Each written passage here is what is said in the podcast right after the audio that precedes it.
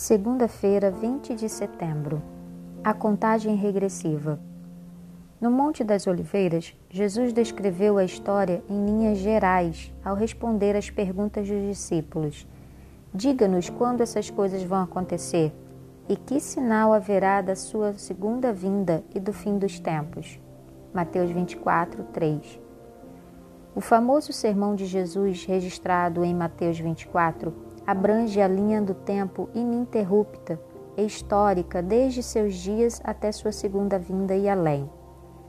Jesus queria dar a seu povo, através dos séculos, um esboço do cronograma profético do tempo do fim, de modo que as pessoas se preparassem para o evento final. Ele desejava que descansássemos em seu amor, mesmo quando tudo estivesse desmoronando. Os adventistas conhecem bem a descrição de um tempo de angústia como nunca houve desde que existem nações. Daniel 12, 1 Jesus quer que estejamos preparados para esse evento que antecederá a sua segunda vinda. Ouça Mateus 24, de 4 a 8 e de 23 a 31.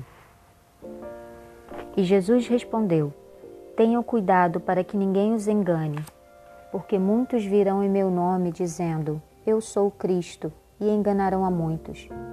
E vocês ouvirão falar de guerras e rumores de guerras. Fiquem atentos e não se assustem, porque é necessário que isso aconteça, mas ainda não é o fim.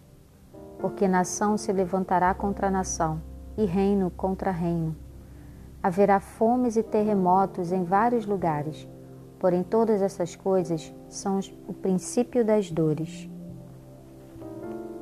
Então, se alguém disser a vocês: Olhem, aqui está o Cristo, ou ali está ele, não acreditem, porque surgirão falsos cristos e falsos profetas, operando grandes sinais e prodígios para enganar, se possível, os próprios eleitos.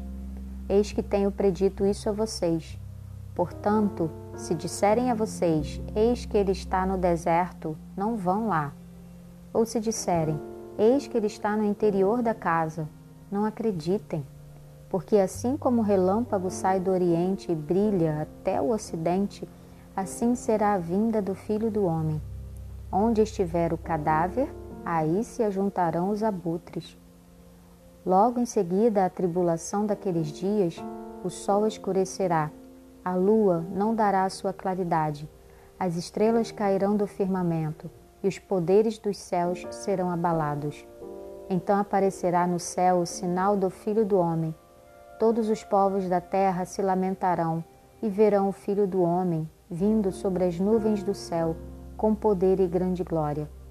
E ele enviará os seus anjos com grande som de trombeta, os quais reunirão os seus escolhidos dos quatro ventos de uma a outra extremidade dos céus. Pergunta número 2: Como será a segunda vinda de Cristo? Como podemos nos prevenir de ser enganados? A vinda de Jesus será um evento literal. Considerando o espaço dado na profecia para o seu retorno e até mesmo nos sermões de Jesus, esse evento é muito importante. A última vez em que houve um evento mundial culminante, apenas oito pessoas em todo o mundo estavam preparadas para ele. Jesus comparou a imprevisibilidade da segunda vinda àquele evento, o dilúvio.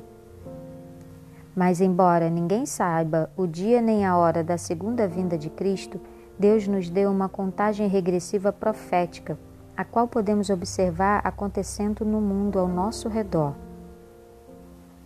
Qual é a nossa função nesse drama profético? Ouça Mateus 24, de 9 a 14. Vocês serão entregues para serem maltratados e eles o matarão. Vocês serão odiados por todas as nações por causa do meu nome. Nesse tempo, muitos hão de se escandalizar, trair, odiar uns aos outros. Muitos falsos profetas se levantarão e enganarão a muitos e por se multiplicar a maldade, o amor se esfriará de quase todos. Aquele, porém, que ficar firme até o fim, esse será salvo, e será pregado este evangelho do reino por todo o mundo, para testemunho a todas as nações. Então virá o fim. No conflito cósmico, somos mais do que espectadores. Devemos participar da pregação do Evangelho até os confins do mundo, o que significa que enfrentaremos perseguição. O que significa perseverar até o fim? Como fazer isso? Quais escolhas precisamos fazer todos os dias para não cair como muitos fizeram e como muitos farão?